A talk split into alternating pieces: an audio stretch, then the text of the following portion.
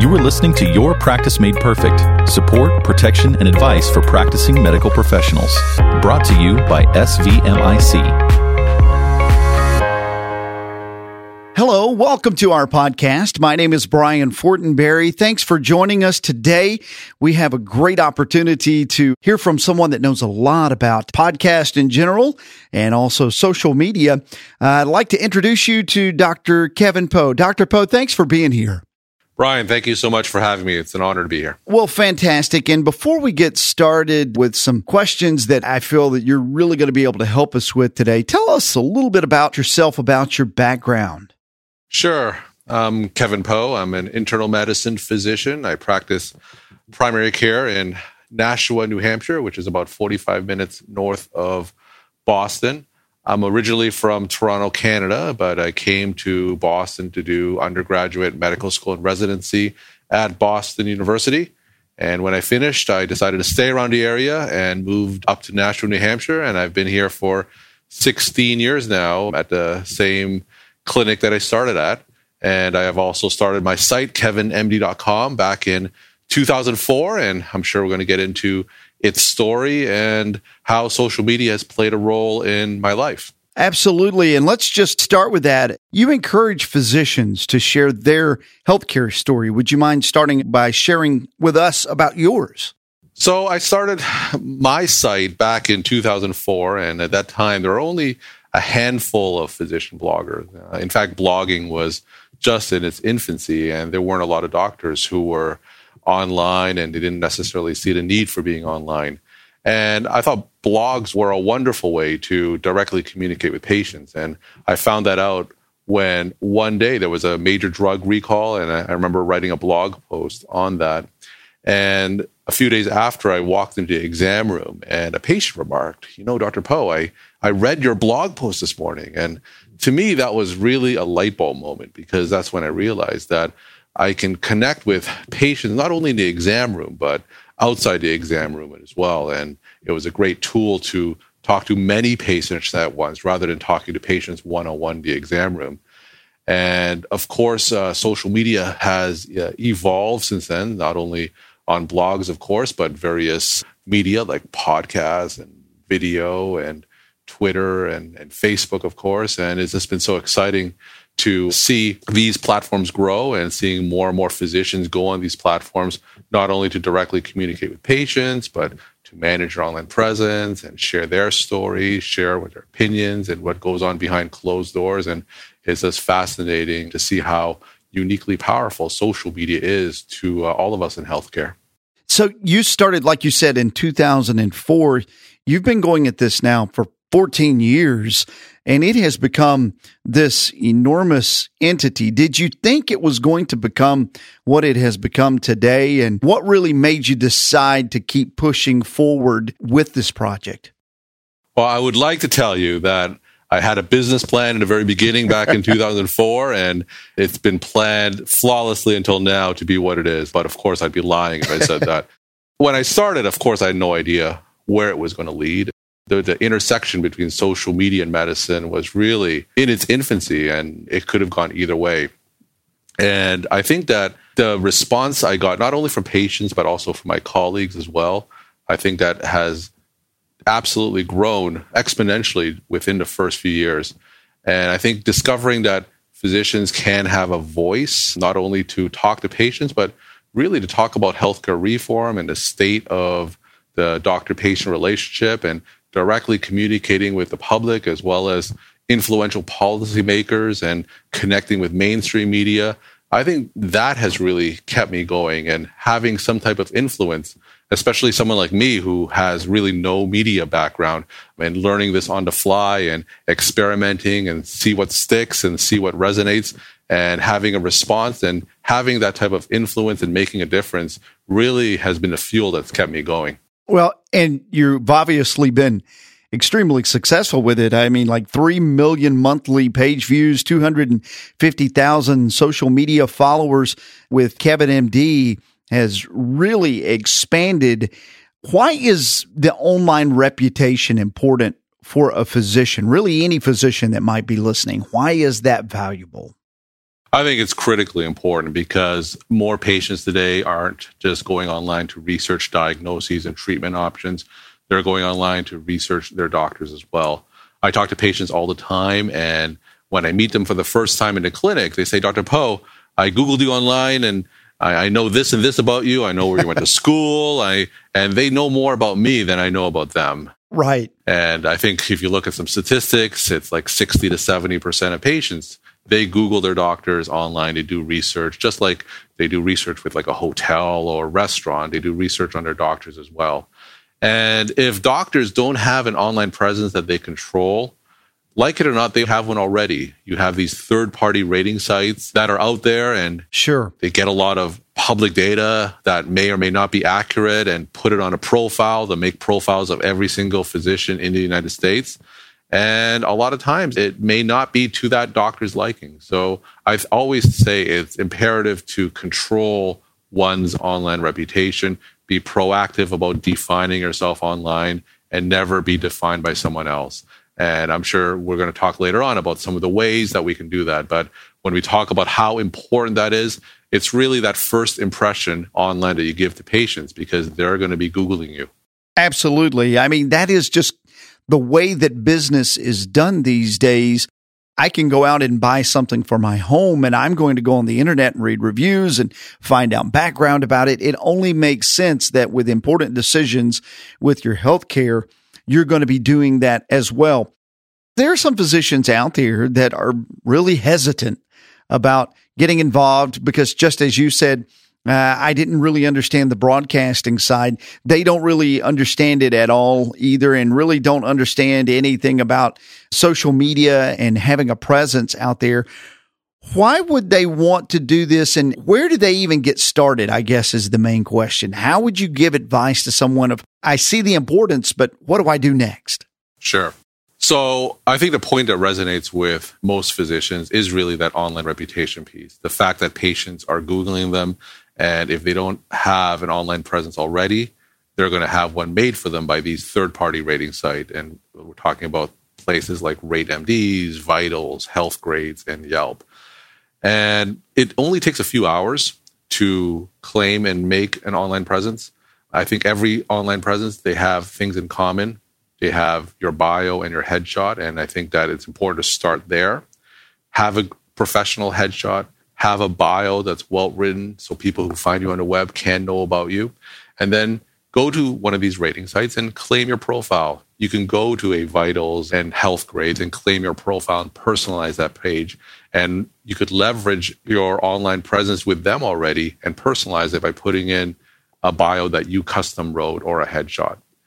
Then there are two sites that I recommend LinkedIn and Doximity. These are professional physician social networks. Well, Doximity is LinkedIn, of course, is a professional social network. And a profile on these sites are really just digital translations of a physician's CV. And I think that it's important to be on these sites specifically because they actually rank high when your name is Googled. And if they Google your name and they find you on these sites and they see professional information, that's something that you can define online that you would want patients to see. And I think all of these things takes no more than an hour or two to do. And at minimum, every physician should at least start there. Now, whether they choose to move forward and go on Facebook, Twitter, YouTube, or start a blog, that's really up to them. And it depends on what a physician's goals are. Because there are some doctors who may want to use social media to educate patients, like I mentioned earlier. There are some doctors who may want to connect with their colleagues and learn from them. There may be some doctors who want to discuss healthcare reform and some of the more provocative and controversial issues of healthcare. And I think it depends on what those goals are because there are specific platforms that fit those goals. And of course, there are some doctors who may not want to do any of those things, in which case they can stop after creating a profile on LinkedIn, Doximity, and there. And for that, they will be already ahead of the curve. So once they start that basic step, whether they want to move forward is totally up to them.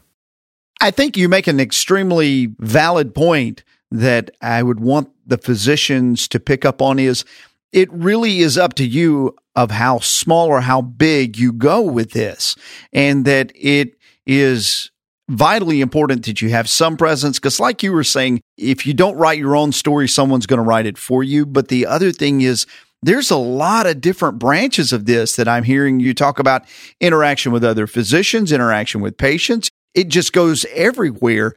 Is there a service that you could go to to help you set this up, or is it simple enough that they can do on their own? I think there are services that can help a physician build their online presence. But I think when you use a third party service or if you outsource it, you lose your authenticity, you lose your voice. If you don't have any time and you want to outsource it, certainly it's better than nothing. Be careful who you outsource it to. But I think that a lot of these social media platforms are easy enough for the individual physician. And I do want to highlight what you said earlier about it being an individual decision. I talk to a lot of doctors and they say, Why do I have to use social media? A lot of people are telling me that I have to use social media. I don't know where to start. So I think that gets a little bit backwards. Physicians shouldn't use social media for the sake of using it, they need to start with specific goals in mind. And that's what I try to impress on doctors when I talk to them. Why do you want to do it? And then they start thinking, hey, I want to educate patients. I want to talk about the latest in healthcare reform. And that really clarifies the goals for them. And once they have those goals, there are, like I said earlier, there are specific platforms that fit those goals. For instance, Facebook, I think it's a wonderful way for physicians to connect directly with patients and educate them. You could have a professional Facebook page for your practice where you could do that. I think Twitter specifically is great for doctors to talk to one another and learn from other thought leaders. For doctors who may be more comfortable on video, then of course you could do YouTube or, or Facebook or even Facebook Live and have uh, real time interaction. The beauty about social media is that there are so many tools that fit not only an individual physician's strengths and personalities, but their individual goals as well. This podcast is brought to you by SVMIC, a mutual insurance company that is 100% owned and governed by our policyholders. SVMIC is proud to announce the launch of Vantage, a new policyholder resource platform. With access to Vantage, policyholders can manage everything from checking their dividends and paying premiums to keeping an eye on their MVP balance or requesting a copy of their certificate of insurance. Vantage is the place for everything doctors and practice managers need to manage their account. Visit svmic.com/vantage to sign up and get started. So Dr. Pho, for someone that's just getting started, what things would you give advice on staying away from? What are some pitfalls of this that they could find out hurting themselves, like, I guess, HIPAA violations or things of that nature? So, just as social media is a wonderful platform to amplify your voice, it could, of course, be for good or for harm as well. So, you have to be careful when you're online, of course, because more people can hear what you say and the repercussions of what you do is only going to be more amplified. And you mentioned HIPAA violations. So it sounds like common sense, but you do have to tell physicians explicitly that they can't reveal any patient information online. Whatever you post online needs to be appropriate if you say it aloud in a crowded hospital elevator. That's the metaphor that I like to use. And whatever you write online, as you know, and as we tell our kids, whatever you say online, it stays online. And that goes for uh, physicians as well. And there are plenty of cases where whatever a physician did online comes back to haunt them. So I always recommend physicians thinking twice before they hit return and use that hospital elevator metaphor. Whatever you post or say online, just ask yourself, is it safe if I said this aloud in a crowded hospital elevator? And if it is, then you could go ahead and hit enter. You see this in other fields outside of medicine about how social media are getting a lot of these celebrities and people in trouble. And I think that's doubly true for physicians as well. So be careful before you hit enter, think twice. That's certainly great advice. I want to pick up on something we were talking about, and you hit on a little bit earlier about this clinician rating sites that we were speaking of. And often, whenever you go out and Google a physician, that's one of the first things that pop up. What would your recommendations or advice be on interacting with those clinician rating sites? Other than going out, like you said, and kind of claiming your story, is there any other type of interaction you're able to have with those sites? Sure. So I have four tips for doctors who may be apprehensive about these clinician rating sites. So, my first one, of course, would be just to listen to that feedback because a lot of times when patients leave reviews on these sites, it's the only way they have a voice. And when they share a review that may be less than complimentary, it may be feedback that you simply don't know about. A lot of times, patients write negative reviews, not necessarily because of the physician, but it could be because of the staff or the experience. It could be not enough parking or the magazines in the waiting room were out of date. And all of these issues are fixable and it may not even be aware by the physician. So listen to that criticism and fix anything that you may not be aware of. Number two is that you never want to respond online. Uh, as we know, with a lot of other online arguments, there's really nothing productive that comes of it. Take that conversation offline. I recommend perhaps writing a general message thanking that patient for his comment and asking him to call the clinic. And if you could resolve that dispute offline, I've heard cases where patients may even take down their comments or even add addendum saying, you know what, this office is listening to what I have to say. So, my third tip is simply asking more patients to rate their clinicians online. A lot of times, these rating sites simply don't have enough ratings for specific doctors. And if you ask more patients to rate their clinicians online, it's going to negate the impact of anything negative. There are many studies that actually show that the majority of online ratings are, in fact, a lot better than a lot of doctors would think. So, asking more patients to rate their clinicians is going to increase the denominator of the reviews and reduce the visibility and impact of negative feedback. And my fourth tip is simply just be careful about suing. I'm sure you've heard cases where clinicians sue patients because of one star reviews. And I think that just brings more attention to that criticism because mainstream media always picks up on these sensational lawsuits. And once mainstream media picks up on this and attaches lawsuits to your name, that's really going to permanently damage your online reputation and make things exponentially worse than they had been. So think twice about suing patients or suing rating sites to take down negative reviews because oftentimes it's not worth the time, money, or expense. I think those are fantastic four points that just about anybody can use, but certainly physicians. A lot of what it is is just using common sense. Isn't that right? Absolutely. And uh, again, what may seem like common sense in the heat of the moment or when a physician's in an emotional state going you know in a contentious situation online with a patient sometimes they lose sight of common sense. So sometimes we just need to take a deep breath take a step back and really think rationally about the situation. What is your advice for using the platform of social media to make a difference or at least make your voice heard in the healthcare reform conversation that's so prevalent out there? You were saying that social media is certainly a way to be out there. How are some ways you can do that? So I've always thought that healthcare is changing as we speak, and the voice of the practicing clinician often isn't included in, in those discussions. And over the years, I found that writing articles on my blog, and that's led to op eds in USA Today and other mainstream newspapers, and amplifying that voice has been tremendously effective. I think that patients are often in an adversarial position against clinicians when we should be on the same side. So I think that means that some of the issues that are important to physicians, we need to communicate that better. We need to share our stories and let patients know that, hey, what benefits physicians can also benefit patients. I know a lot of doctors always say that they don't have enough time with patients. Uh, we, we, have just a lot of administrative burdens that we have to, a lot of clunky EMRs that we're forced to use. And all of these issues aren't just physician specific, they also matter to patients. So I think it's important to tell these stories on social media and let patients understand that, hey, what affects us affects you as well. And by getting patients on our side, I think that's going to really help affect change and change the minds of the decision makers who may not be listening to physicians themselves. But if we can combine our advocacy efforts with patients, I think that's going to be much stronger. So I talked earlier about writing articles from blogs, and I've seen other physicians go on Facebook Live and really share medical news and opinion from that perspective of a clinician.